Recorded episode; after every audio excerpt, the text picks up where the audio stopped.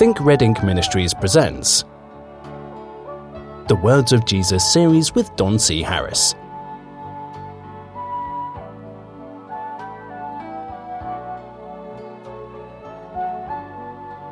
Hello, my friend, welcome once again. The Words of Jesus series continues, and we've been talking about the Sermon on the Mount. Absolutely packed with wisdom, packed with knowledge, packed with instruction. And uh, in order to unpack it, it's going to take many days of your own meditation and reading. And, and, and I hope you involve yourself in that because this is, this is so rich. If you could read the Sermon on the Mount and, and not, uh, you know, feel conviction or needs need within yourself to change, you know, sorrow for the way you live, uh, you're going to be in really, really good shape as far as a relationship to God. These things are, are very important. And, um, and so that's, that's why we talk about these things. Let's get these things, let's put Christ back in Christianity, shall we?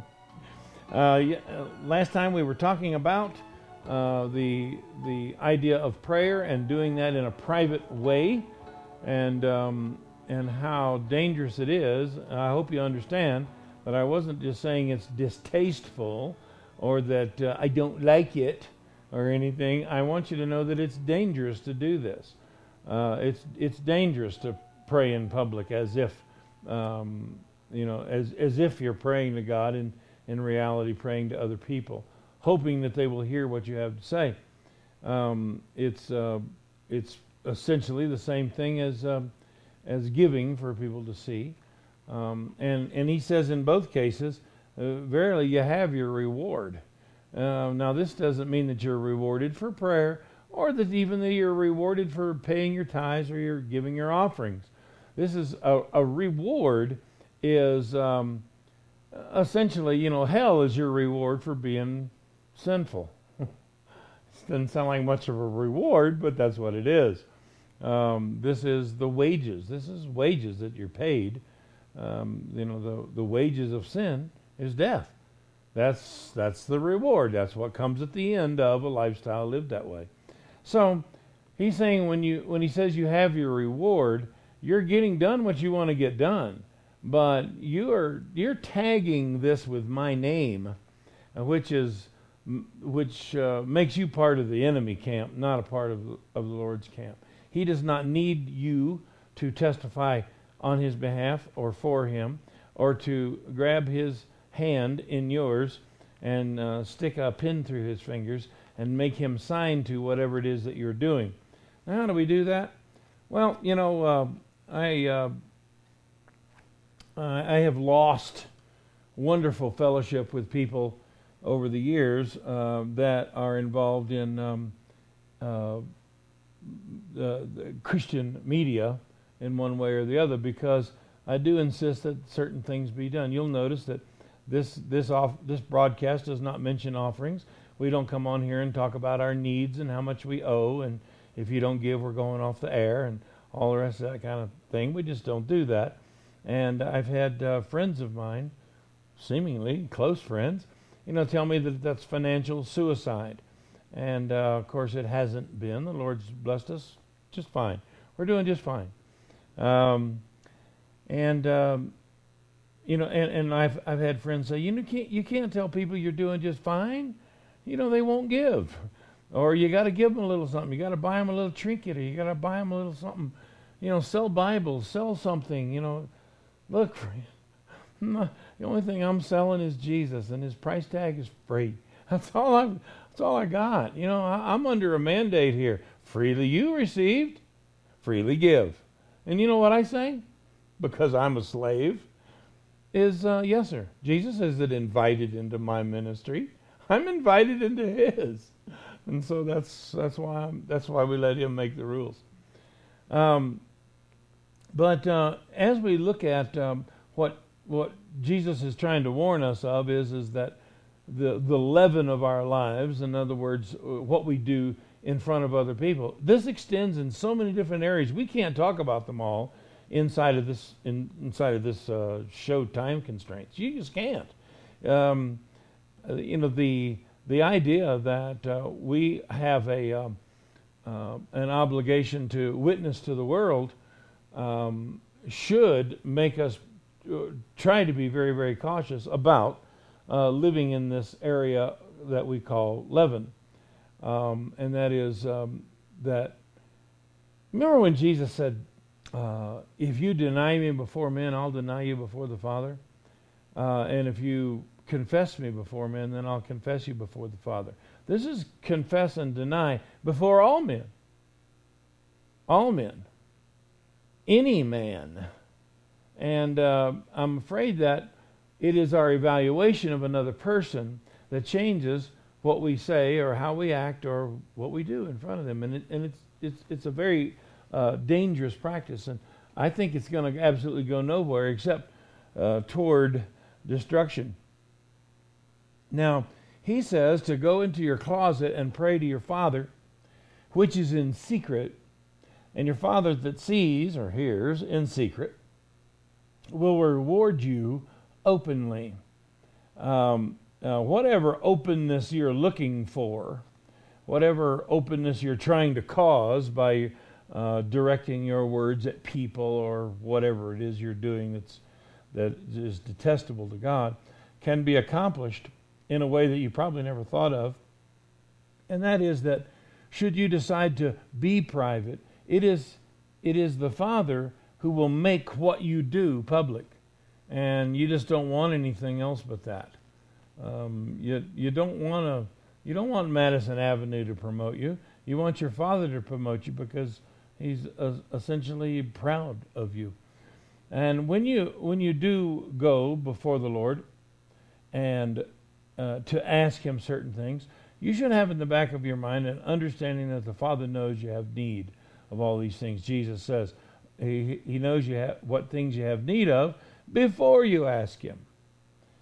Um, all these things came about, uh, I, I, think, in, in compiling the Gospels and, and trying to uh, put them in some kind of chronological order. I was, I was putting together some of these conversations, and I happen to believe that this particular um, conversation came about because the disciples um, were asking uh, Jesus, you know, John taught his disciples to pray.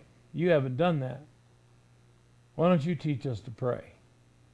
And um, uh, I think that the Lord's Prayer, as an answer to why haven't I taught you to pray, which nobody ever considers, um, wow, really?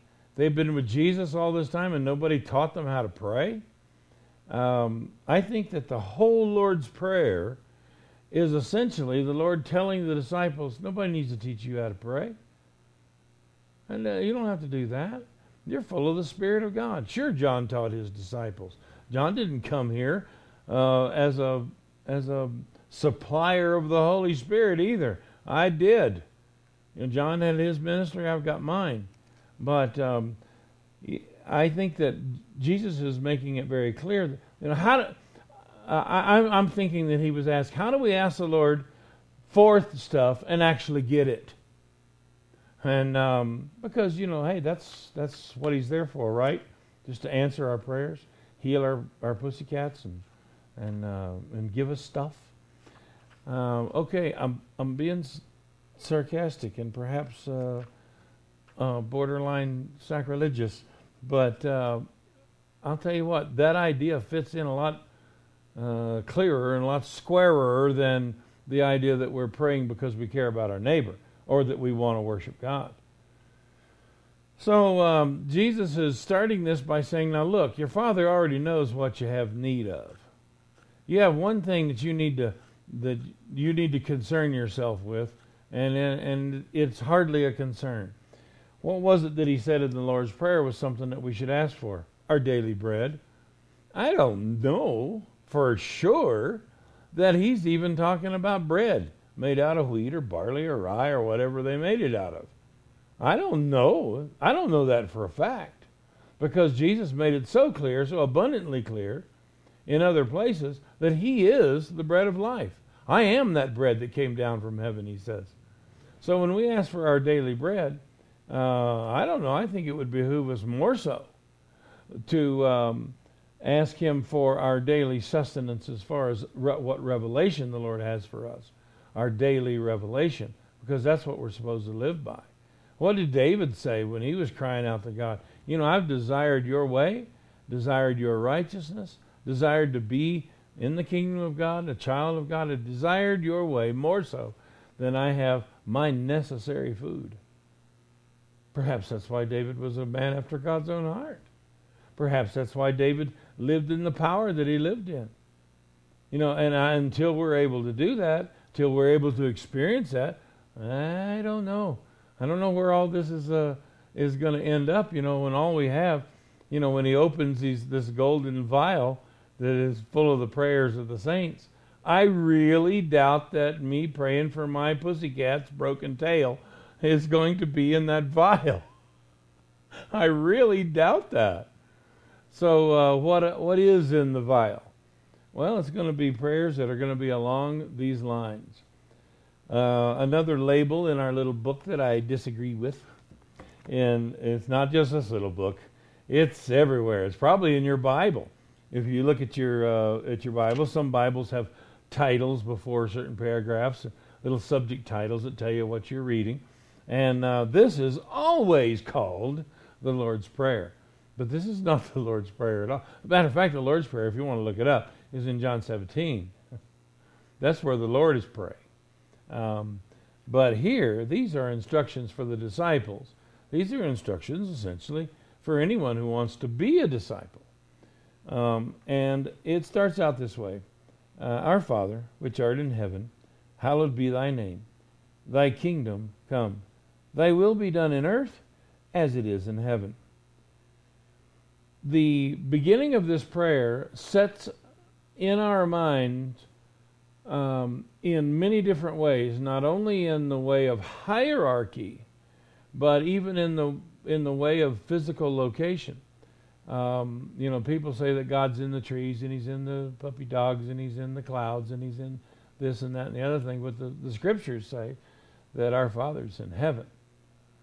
And uh, there's no reason to believe that uh, this whole idea of, you know, you know, well, haven't you ever heard of omnipresence? Yeah, I have, and I don't necessarily agree with it.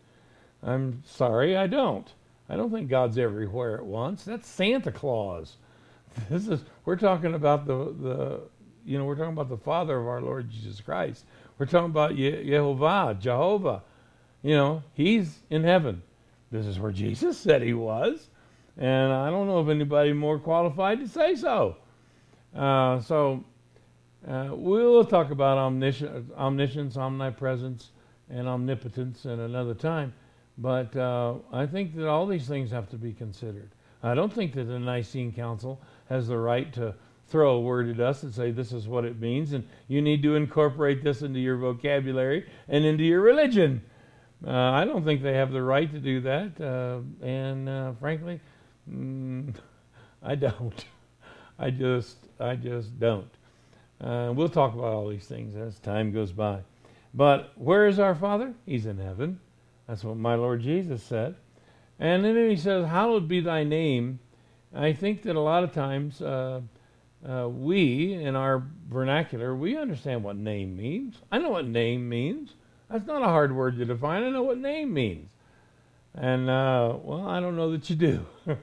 um, because there was a time uh, when, I mean, even in America, you know, in the days when a man's word was his bond, those kind of things, there was a time when a man's name was more than Bob Smith uh, Bob, when you said Bob Smith, all of a sudden people get this kind of a, you know, maybe a shadowy, maybe a, could be crystal clear, I don't know, but they get an idea of who that is.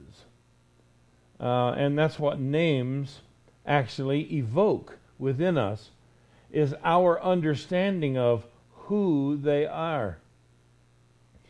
The name of God is would be better defined, not necessarily the moniker that he gets embroidered on his uniform. It's not. It's not uh, YHVH or YWVH or or uh, some people like to say that that God said His name is I am. Uh, there's a lot of people that, you know, have all different kinds of ideas about the name of God, and uh, but it, it that that moniker is not what he's talking about when he says, uh, well, uh, I, am sure it's included, but I'm saying that mainly when it says that uh, you know that hallowed be thy name, man, this is this is an honoring of God for who He is. He's God. He's sovereign. He's uh, all powerful. He's almighty. He doesn't need us. He's our supplier. He's He's the one that is uh, to whom we can we can call upon and upon whom we can call and um, and there's just a, a a host of manifestations as far as we're concerned as Christians that are all encompassed in his name. Hallowed be thy name is that his name, his nature, is not to be sullied. It's not to be tampered with. It's not to be touched by human hands. Um, anything that man can touch, he can destroy. And so perhaps as uh, mankind became worse and worse and worse, um, he hid his name from us. You know, he never even told us his name until Moses. He told Moses, Nobody's ever known me by my name. This is my name, by the way, but nobody's ever known me by that name. You know what that name was? I am? No, sorry, that's Sunday school literature. What's the scriptures say? His name's Jehovah. His, his name is Jehovah. But more so, it is his nature that is not to be tampered with. He gives us his name, the Tetragrammaton. We've had so much fun with that for the last 6,000, well, I guess it's been 3,500 years, but we've had so much fun with that. We got so many different pronunciations and different ways of spelling it, and and we got Hebrew and square Hebrew and, and Paleo Hebrew, and, and in the Greek it's this, and in Latin it's this, and we've done with just four letters. We've gone crazy with four letters. But when you talk about his nature, man, we tamper with that all the time. The, the, friends of Job who visited him in his, in his time of need uh, were tampering with God's name, tampering with his name.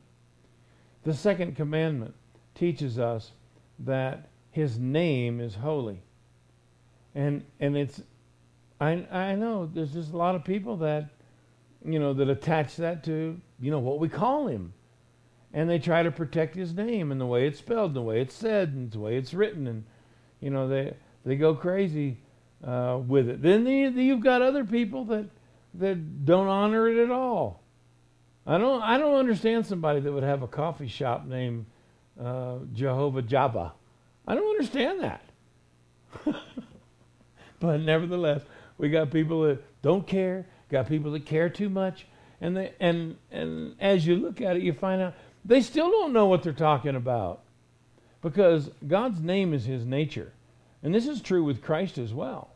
Um, and this is why when we're baptized in the name of Jesus, you're not baptized in whatever name falls out of the preacher's mouth that's dunking you under the water. That's not being baptized in his name. No, it's not. I don't I don't care what you've been told. You can't just say the name of Jesus when you're being baptized and insist that you're being baptized in the name of Jesus, or Jehovah, or Jehovah, or Yeshua, or Joshua, or Yesu, or whatever name that you want to pick. It doesn't mean that you're being baptized in that name. Just because you said it.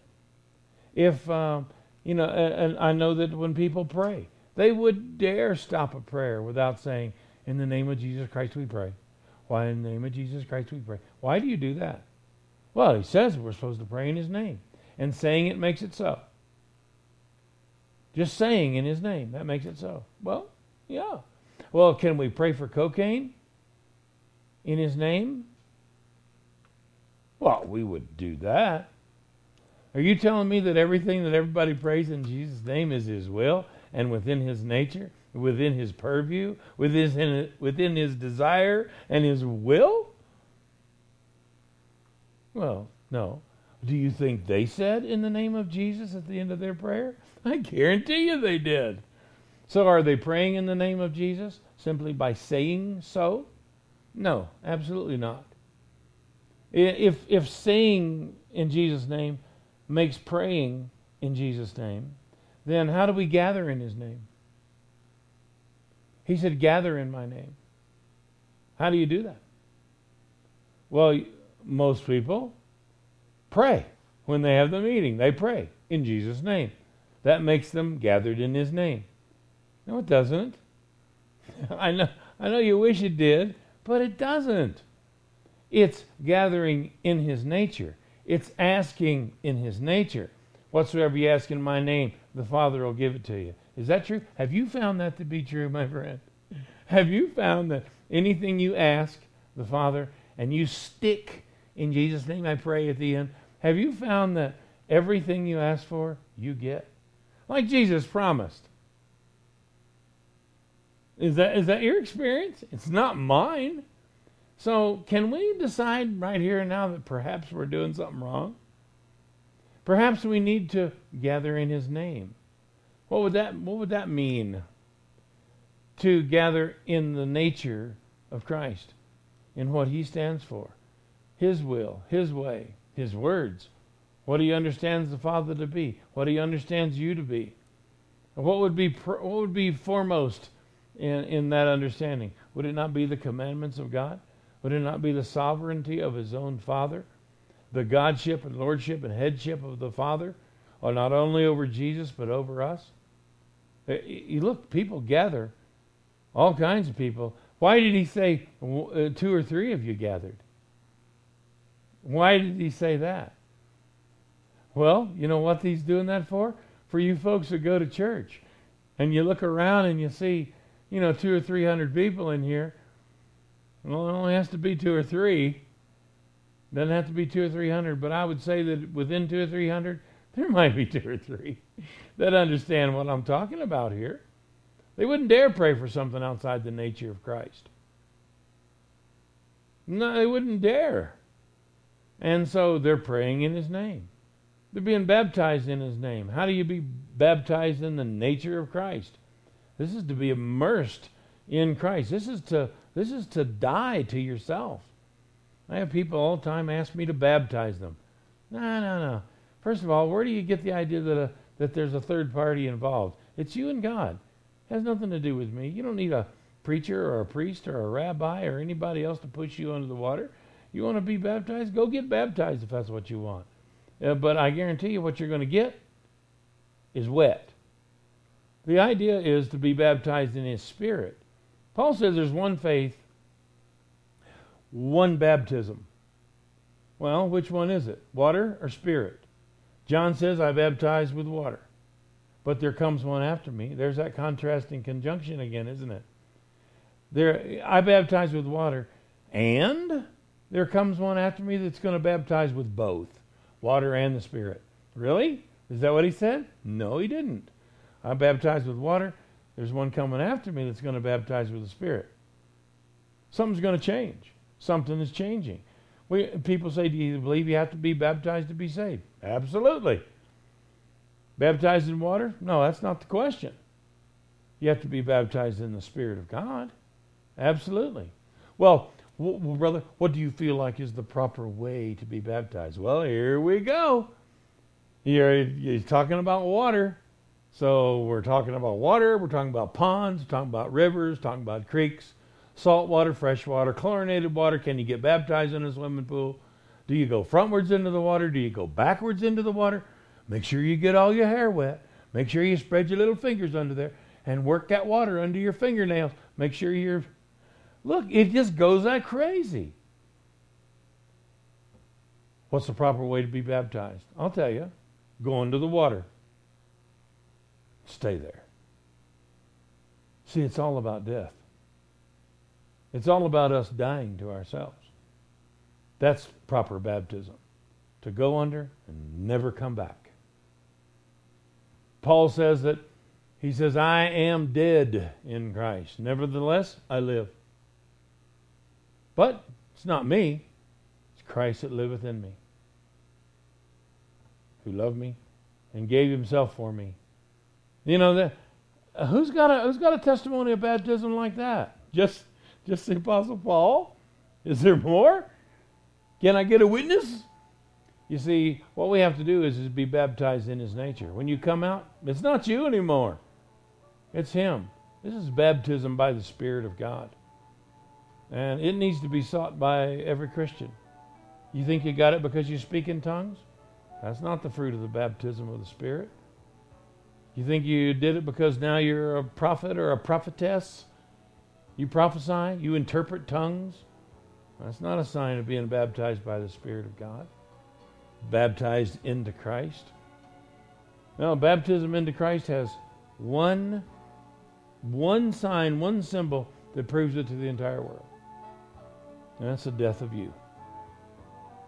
And what emerges from you is the life of Jesus Christ. I know all this stuff is all ethereal and kind of spooky sounding to anybody that's never heard it. But uh, you know what it's going to come down to? It's going to come down to you wanting to serve God, you deciding to keep His commandments, you deciding to live like Jesus told you to live, deny yourself, take up your cross, be willing to die for what you believe, and follow Christ. That's salvation, friend. Well, it will be. You know, and don't look for, you know, some magical lightning bolt transformation. It's not going to happen. You know, it's he that endures to the end shall be saved. I'm not trying to take away hope. I'm trying to give you some hope that the goofy Christian lives that we that we claim are real and don't work. I'm telling you why they don't. They're just littered with bad theology and bad doctrine and no Bible reading and bad preaching and bad songs and bad company of people that call themselves believers. And you just add it all together, and you know what you get? First, whatever church on the corner with the tallest steeple. That's what you get. Come on, folks. It's time to take this stuff seriously. It's also time to go. Sorry about that. Write to me. I'd love to hear from you if you have questions or comments.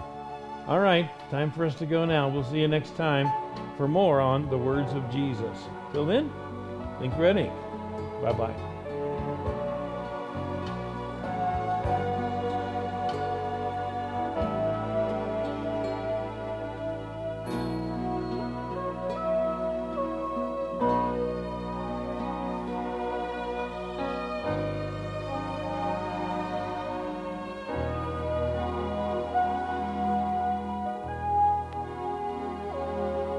You've been listening to Don C. Harris of Think Red Ink Ministries. Email don at thinkredink.com. That's thinkredink.com.